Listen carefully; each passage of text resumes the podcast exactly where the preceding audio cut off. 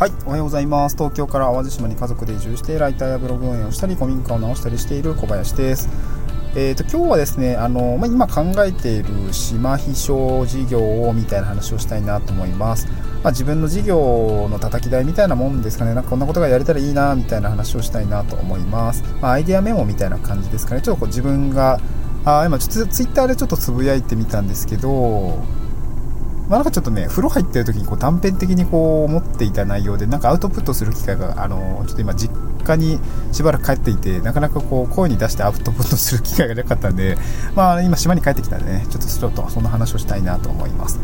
えーと、島秘書事業ですね、あの会える島秘書事業みたいな話をしたいなと思うんですけど、えっ、ー、と、まあ、イレモンさんとかあのオンライン秘書事業をやられている方いるんですけどで僕も自身もオンライン秘書みたいな、まあえーまあ、秘書ってめっちゃ広いんだよね。やってることが、まあ、企業貧乏な僕にとっては結構意外と合ってたなと思って、まあ、そういう話、まあ、秘書という、うん、切り口で、まあ、いろんなライティングをやったりとか運用支援をやったりとかなんかいろいろできるなと思ったんですね。で今回 まあそういうことをね言ってたらね島島で秘書 IT 系の秘書どうですかねみたいな、わかんないけど、需要あるかなみたいな、そのことつぶやいていたらですね、まあ、実際に、あの、作ったばっかりのポートフォリオサイトの問い合わせからですね、あのなんかその秘書的なムーブしてくれるんですかねみたいな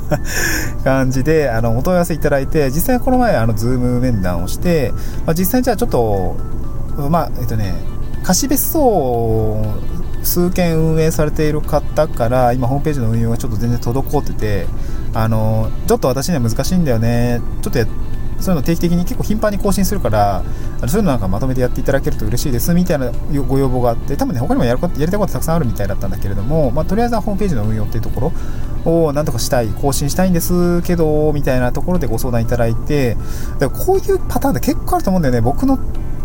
あの近所のっていうかあの知り合いのあの農家さんもそうだし直売してんだよね、え、やったりとか加工品やったりとか、まあ、あとは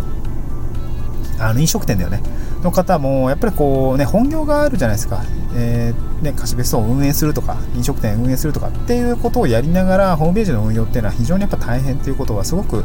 ぱ常日頃周りあのそばで見ていて分かっていたので今回貸別荘の運用されている方についても多分そうなんだろうなと思っていてでこれって田舎のその何て言うかな田舎だけじゃないと思うんだけどね。中小企業だったりとかって、まあ、よくあるケースだとは思うんですよ。本業があって集客のホームページ運用とかってできていないっていうのは、まあ、まあまあよくあることだと思います。だからウェブサイト作ったりするのはさ専門業者にお願いしたらまあいいんだけど運用をうーんなんかいい感じで やってくれるところが多分ないのかな。島にもういないと思ういないのかな。いないから困ってるんだろうけどね。うん。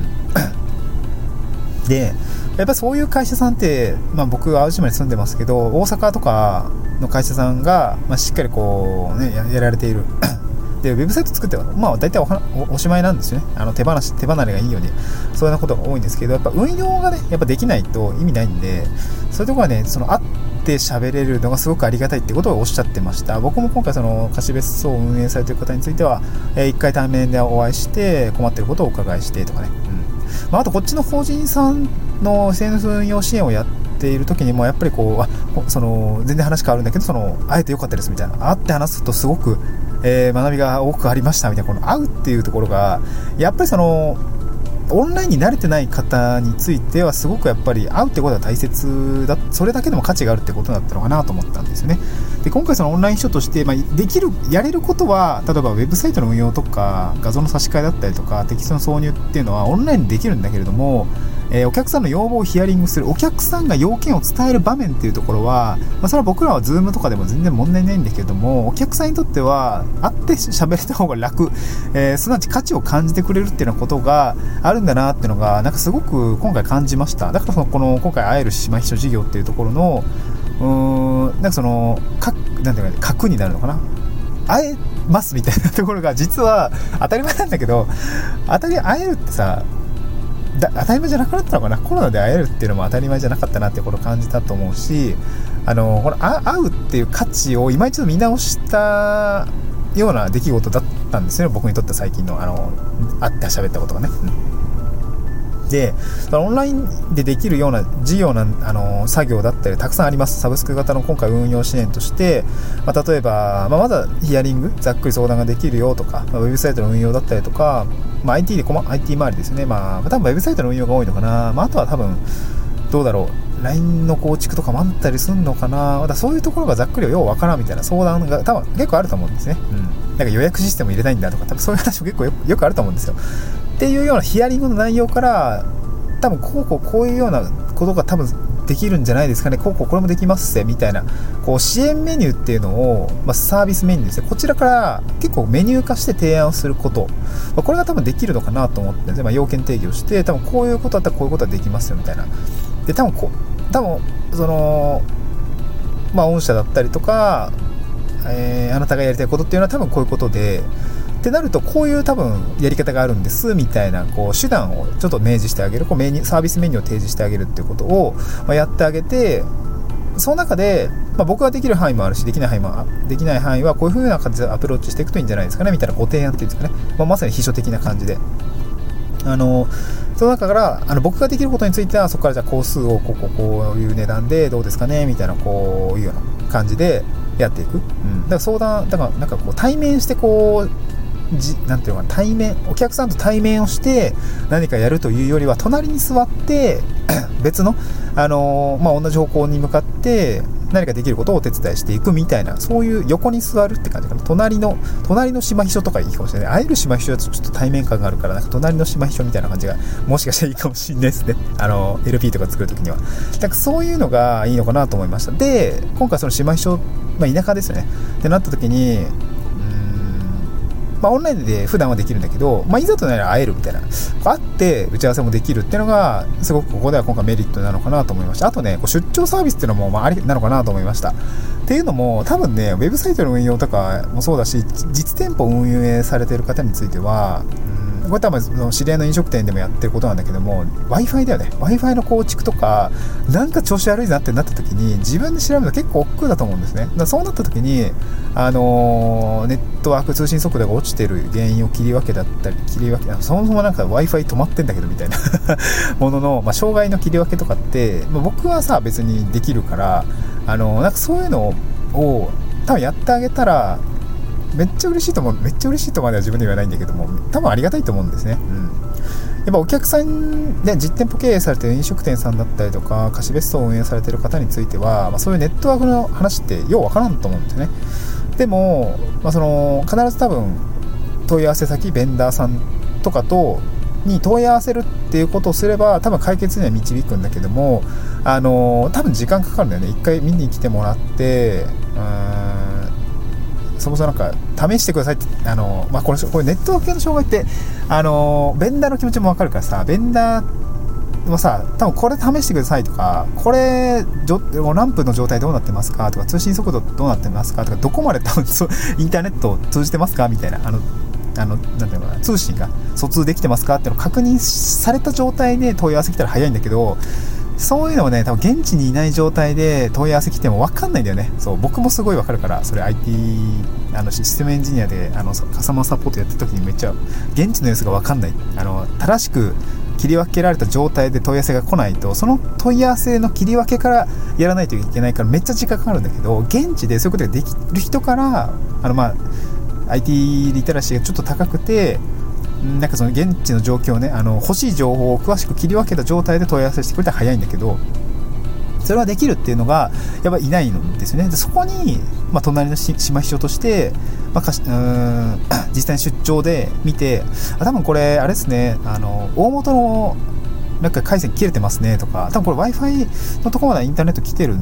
Wi-Fi の機器まではあの回線来てるんで、多分 Wi-Fi の多分無線の部分が壊れてますねとかっていうところ診断が多分できると思うんですね。うん。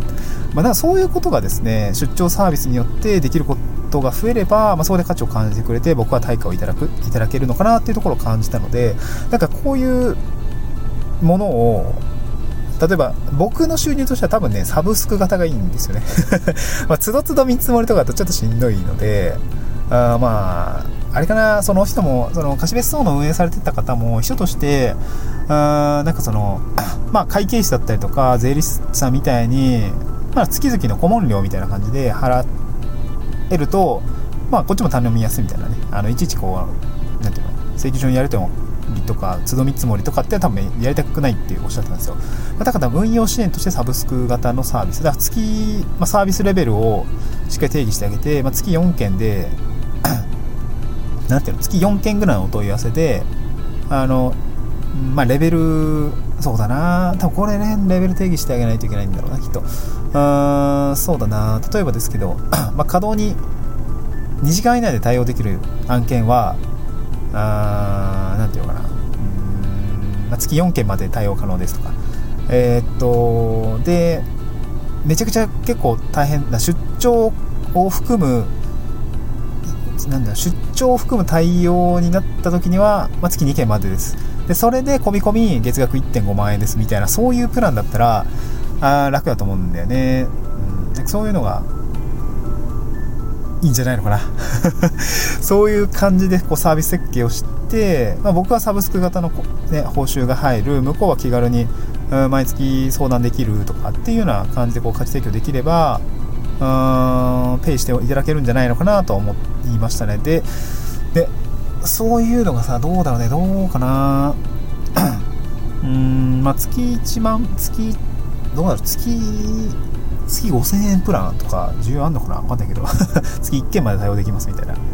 あなんていうのかな。あエントリープランみたいな感じ？月5000円だとちょっとあれかな？わかんない。まあ、月5000円くらいからでもいいのかな？わかんないけどね、エントリープランが3ヶ月限定みたいな感じでやったりとか。で、その後、まあ、月1万円プラン、月3万円プラン、フルサポートみたいな感じかな。出張サポートも無限、無数、無、限とか、まあ、月10回までいけますみたいな。そういうのがあってもいいのかもしれないですね。で、それをさ、月、例えば月1万とか月3万みたいな、サブスク運用支援のお客さんが、どうでしょうかね。まあ、まあ、5件取れたらね、それで5万だし、月1万プランだったとしてもね。でそういうお客さんが10社ぐらいあったらそれで10万円だからサブスクの10万が 作れるっていうのは僕もその事業経営としてはすごく安定しそうですよね。なんとなくね。単価はちょっとどうどうなんだろうね。月1万でシステム部雇える。人件費はだっていらないもんね。ペイできるの3万はちょっと高い気もするんだよね。わからんな。人雇うって考えたら20万だから。3万でも全然ペイできんのかな。いやこの辺わかんないわ。この辺の経営センスがねちょっとまず経験値足りなくてわかんないけどまあそんな感じですね。うんどうなんだろう。これあれだな。なんかコミュニティに相談したらいいんだねこういうの。うんちょっと相談します。はい。えー、聞いてくださってありがとうございました。また次回の収録でお会いしましょう。バイバーイ。